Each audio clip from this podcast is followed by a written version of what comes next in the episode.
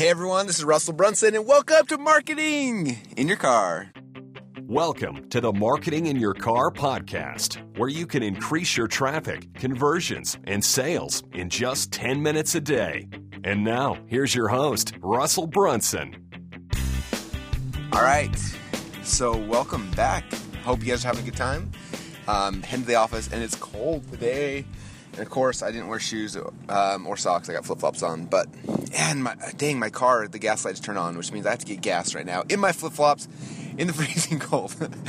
oh man, you think I would be a little bit smarter than this at this point, but I'm not. So there we go. One more, one more, uh, one more time for my wife to tell me I told you so for not wearing your socks and shoes today. I don't know about you, but I can't stand wearing socks. Like it's not worth the. Uh, the uh, you know 30 seconds of warmth you get from the walk from the car to the to the door because uh, I don't know I hate that like you, at night if I wear socks like when I wear you know go to church or whatever and I come home I have socks like socks like tied around your ankles and you take them off and there's like that sock line and that sock line doesn't leave immediately like it sits there for like an hour. Maybe it's like I got swelling in my my calves or my cankles or I don't know what it is but yeah it's it's no good. So I'd rather just go barefoot all the time and that's pretty much what I do so except for a church which uh it's just because we're in America. Like uh, my uh, my aunt and my uncle live in Samoa, and so I went to church out there with them. And in Samoa, they wear uh, you know you guys know those like lava lavas, like the nice like flowery ones that people wear in Hawaii and Samoa and stuff like that. So they have that, but at church, the men wear like formal lava lavas. So they actually look like. Um, well, honestly, looks like a big skirt, but they're like there's a belt on them and they're like long, and then they all wear, wear sandals. So I'm like, if they can do it in Samoa, why can't I do it in Boise? Like, it's not that weird I don't know. So maybe I'm gonna start wearing lava lavas and flip flops to church.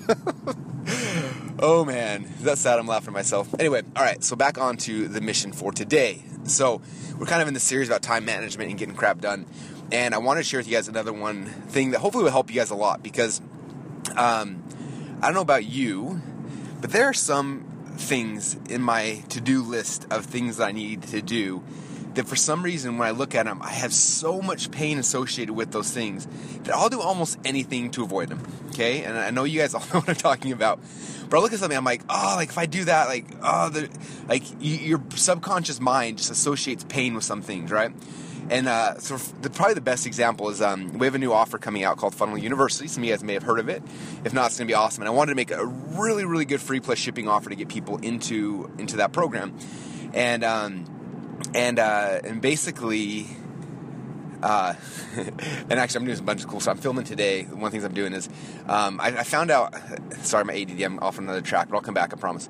So. Um, uh, we did a Periscope a little while ago. I did a, I did, I talked to you guys about that. We did 150k from this Periscope, and all I did is I took the perfect webinar script that I normally do on a webinar, and I did it like on a Periscope, and we made 150 grand. So I'm like, sweet, that concept works. I can do the one thing, the three secrets to stack close everything the same way we do in a webinar, but I can do it um, on a video. So I'm, I'm, like, my next thing I'm going to make a sales video, a VSL, but I'm going to follow that that model. And so we're doing that with Funnel University. So I'm actually filming that today, which I'm really excited about. And it, it, it should turn out like epically amazing. We spent a lot of time and effort to make this one sweet. So anyway, you, you guys will probably all see it soon. But um, uh, for that free plus shipping thing, um, I, I wanted to write a book, and similar to the dot com secrets labs book, like something that was really powerful and useful, and and so I wrote this book called Funnel Stacking: The Three Core Funnels, and I walked through Tripwire, perfect webinar and high ticket funnel, right? And I show the, the sequencing, the email sequences that pushes you from one to the next to the next, how we send people up, and the whole, the whole like everything. People always ask me about that, so I was like, you know, I'm going to show them everything. Here's the email templates, here's the, here's the stats, the numbers page by page, like just everything. So um, I was really excited by that.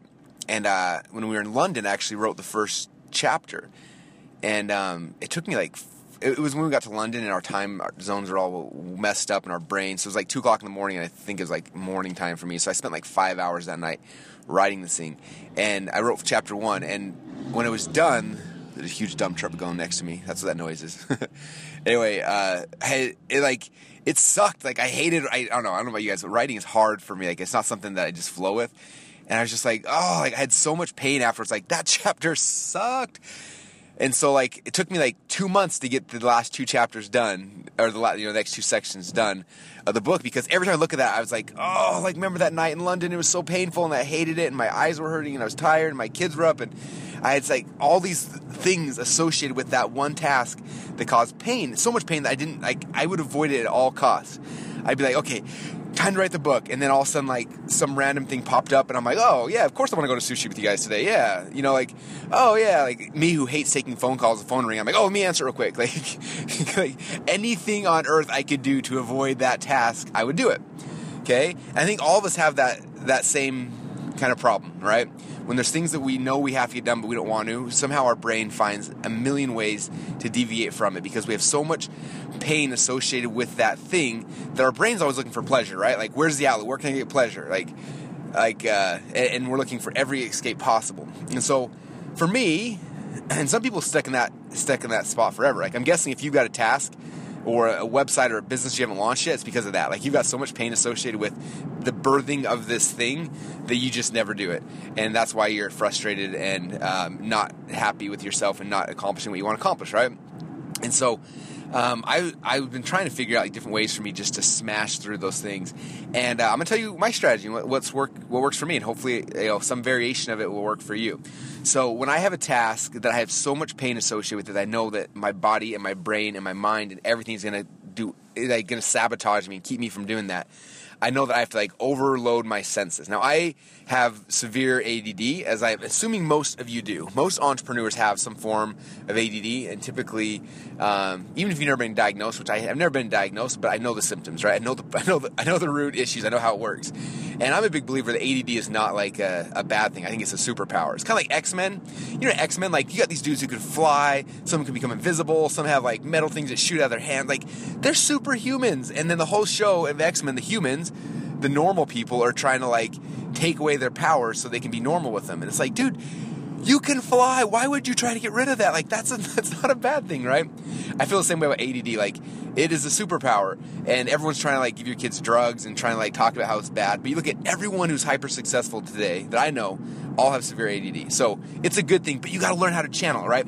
So with typical people, and my understanding, normal people, um, you can look at a task and you focus on it and you accomplish it, right? Um, for people like me and probably you who have ADD, if we're focusing on one task, it stresses us out. Like it's really, really hard to do, right? So in school, and I was a horrible student in school, but one of the reasons the teacher's like focus on that, you know, don't don't talk, don't make noise, like listen to me. So I'm trying to listen to this teacher talk, and I'm like stressing out because like like there's just this one thing happening and, and, I, and your brain just going a million miles a minute right? It's one thing i learned and i actually learned this later. I, I, had a chance to meet the number one ADD doctor in the world and he he kind of confirmed this and it was cool. But uh, like what i'd have to do is i'd have to have like something in my hands that i'm fidgeting with i have to be drawing on my paper i have to be like doing eight other things for me to list, be able to understand my teacher. Because ADD people we have to be doing multiple things at once or else you can't focus on anything. Okay the more things you're doing the more you can focus on one thing right and so in school, I'd have to like fidget or, or tap my pencil or or be doing something. And if you look at me right now in the office, like if I'm on a conference call or whatever, like I'm doing like eight things. I'm usually like drawing while I'm flipping with paper, and I'm doing all these things just so I can focus on the one thing that's actually important. It's really weird. That's how our brains work. And when you understand that, it's kind of cool. And so for me, what I do, like when I, for me to actually write the book, this one I had, I had completely short circuit all my other senses. Otherwise, um, I'd be like looking at Skype, looking at Facebook, like, I'd be like jumping back and forth, right? So what I did, if you see my office setup, I've got three monitors, I've got a treadmill desk, I've got a, a rising desk, things like that. So what I did is I took all my chats, my Facebooks, everything, I moved them on the two side monitors, and then I used my rising desk to raise my monitor up, and I put my treadmill underneath my desk, and then I turned on music, and so what happened, and, I, I started walking the treadmill. So I'm walking on the treadmill. I've got music playing. I've got all these things happening around me, and I'm focusing just on one monitor. And the only thing that's open on that monitor is Word document, as well as like the image file that had images for the book. And and all I and I was not allowed to get off the treadmill until the book was done. And I started walking. And what happened for me is that all the other senses were, you know, for you to walk and to think and to read and to have music playing, all these things happening at once, like your brain has to focus.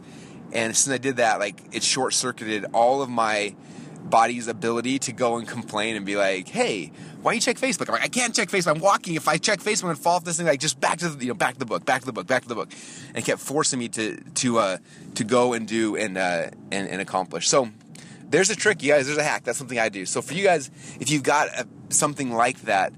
Um, like I like one one time I was like I'm gonna go to Barnes and Noble and sit down in a cafe and I'm gonna write this thing out. No, and it didn't work for me because I'm looking at all these people walking by and I can't focus. Right? For me, it's all about like getting a spot where I have to focus on the one thing, but then having all these other external things happening. And maybe coffee shop would work for some of you guys. It didn't for me. I still kept wanting to go look at different books and magazines, and yeah, I was doing research. I kept like standing up and walking over to one of the books. But anyway, um, that's something that worked for me. So the basic thing I would do for you guys, because your your strategy is going to be different, but the concept is the same.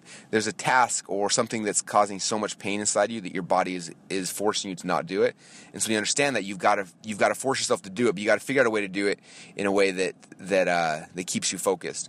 You know, we talk about um, we've done a lot of work with addictions and things like that, and a big part is you look at your brain like they're like we're always moving away from uh, towards pleasure and away from pain. Like that's how our bodies work, right? You're moving towards pleasure and away from pain. And so if you can surround yourself with uh, when you have something that, that, that is naturally towards pain, so you're swimming upstream, it's like you got to short circuit those other things around you so that you can just focus on that thing. But then also tying pleasure to like how do you make this pleasurable? And uh, and uh, you know, so for me, it's like as soon as this book is done, boom, we're going to sushi. Or as soon as this book is done, like you know, as soon as this chapter's done, what's going to happen? And so for me, it's a blend of those two things. One is um, doing a lot of things so your mind can focus on the one thing at hand, and then number two is uh, is tying a big reward to it, so that that pleasure is more pleasurable than the pain you are experiencing as you go through. So anyway, there's some ideas, some some tech some techniques I use. Hopefully that helps you guys a little bit. I'm at the office right now, and today is filming day, so I'm going to be recording. I think I have like 30 something videos to record today for like four or five different projects. So that's how we roll over here. So that's what I'm going to be doing today, you guys. Uh, appreciate you all. Have an amazing day, and I will talk to you guys all again soon.